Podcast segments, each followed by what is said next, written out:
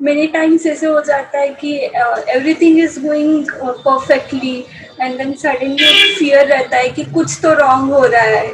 ऐसे क्यों होता है? मतलब ऐसे लगता है कि सब कुछ सही चल रहा है ऑफ़िस इज़ गोइंग वेल घर में सब अच्छा है वेल बट स्टिल एक डर रहता है फियर रहता है कि अरे यार सब अच्छा चल रहा है कुछ तो बुरा होने वाला है। बेसिकली अभी हुआ क्या है जो मैं अभी आपके इस क्वेश्चन से आइडिया लगा पा रहा हूँ कि अभी बाय गॉड्स ग्रेस आप लोगों की लाइफ अच्छी चल रही है राइट आप लोग yes. ऐसा चाहते थे अपनी लाइफ में जो जो अचीव करना वो सब आपने ऑलमोस्ट अचीव कर लिया है। फॉर एग्ज़ाम्पल आप चाहते होंगे कि भाई एक अच्छी जगह पे जॉब होनी चाहिए तो एक अच्छी कंपनी में आपकी जॉब भी है वहाँ से पैसा भी yes. आ रहा है पैसे की कोई टेंशन नहीं है रिलेशन भी अच्छा चल रहा है राइट एम आई राइट मैं ठीक कह रहा हूँ ना? हाँ। तभी yes. आप ये क्वेश्चन पूछ रहे हैं। हाँ। कि हेल्थ भी ठीक है अभी आपकी दोनों की। तो कहने का मतलब है, अभी सब कुछ लाइफ में ठीक चल रहा है, लेकिन ये डर लग रहा है कि कहीं कुछ गलत ना हो जाए। This is called fear of the unknown तो अब आप क्या करो, ये जो फियर ऑफ़ अननोन है अनसर्टेनिटी है, इसको आप नोन में कन्वर्ट कर दो। आप एक पेपर पेन लो और लिस्ट बना लो कि क्या बुरा हो सकता है। अभी आपको यही लग रहा है ना, कहीं कुछ गलत ना हो जाए। देखते हैं एक बार कि क्या गलत हो सकता है। वो सब लिख दो उस पेपर पे। जब तक ये नहीं करोगे ये डर भरता चला जाएगा अंदर से। फिर अगर एक्चुअल में कुछ गलत हो गया तो आप कहोगे देखो मेरे को लगता था कि कुछ गलत होगा हो गया ना गलत। आप समझ गए? फिर आप उल्टा अंधविश्वास में भी चले जाओगे। फिर जैसे ही कुछ गलत होगा या एक दो चीज़ें गलत हो जाएँगी तो आपको लगेगा देखो मेरी लाइफ कितनी बढ़िया थी अब कुछ बुरा हो गया कहीं कोई नज़र तो नहीं लग गई कहीं किसी ने कोई टोना टोटका तो नहीं कर दिया। आदमी उल्टे सीधे वहमों में पड़ जाएगा। आपको क्या करना है? इस डर को अगर जड़ से खत्म करना है एक पेपर पेन लो और अपने डर का सामना करो। जिन भी चीज़ों से आपको डर लग रहा है जो भी वर्स्ट के सिनेरियोज आपके माइंड में घूम रहे हैं जिससे आपको डर लगता है वो सब लिखते चले जाओ उस पेपर पे। जिसके होने की प्रोबेबिलिटी ज़्यादा है जिसकी होने की प्रोबेबिलिटी बहुत कम है उससे क्या डरना है?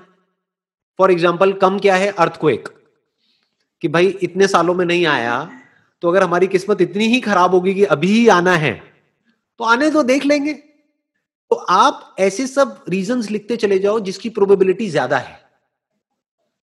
Right right? और एक एक करके उन प्रॉब्लम्स yes. के सॉल्यूशंस निकालते चले जाओ। उसको चैलेंजेस की तरह देखो।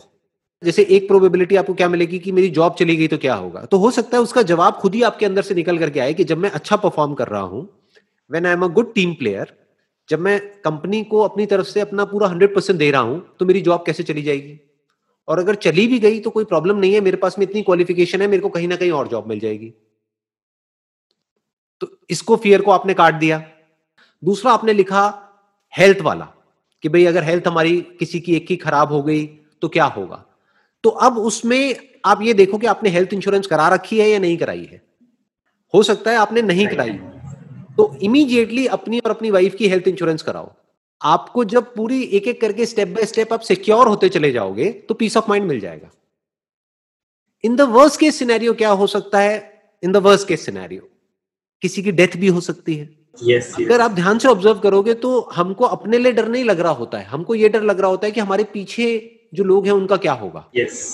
तो उसके लिए आप अपनी टर्म इंश्योरेंस करा सकते हैं। ज़्यादातर इंडिया में जो लोग इंश्योरेंस कराते हैं वो एंडोमेंट इंश्योरेंस कराते हैं जिसमें कवर बहुत कम होता है पाँच दस लाख रुपए का होता है। टर्म इंश्योरेंस में क्या होता है, जो कवर होता है, वो बहुत ज़्यादा होता है। मानो एक करोड़ का कवर है तो उसका प्रीमियम जा रहा है साल का सिर्फ़ दस हज़ार रुपए। मतलब महीने का देखा जाए तो कुछ भी नहीं, आठ नौ सौ रुपए प्रीमियम जा रहा है। लेकिन उसमें आपको क्या मिला? आपको एक पीस ऑफ़ माइंड मिल गया कि एक परसेंट अगर कभी मुझे कुछ हो भी गया तो मेरे पीछे जो मेरी फैमिली है, उनको एक करोड़ रुपए मिलेगा। तो एक करोड़ का मतलब क्या हो गया कि बैंक से कम से कम साठ सत्तर हज़ार रुपए महीने का तो आता रहेगा तो उनका लाइफस्टाइल कभी सफ़र नहीं करेगा।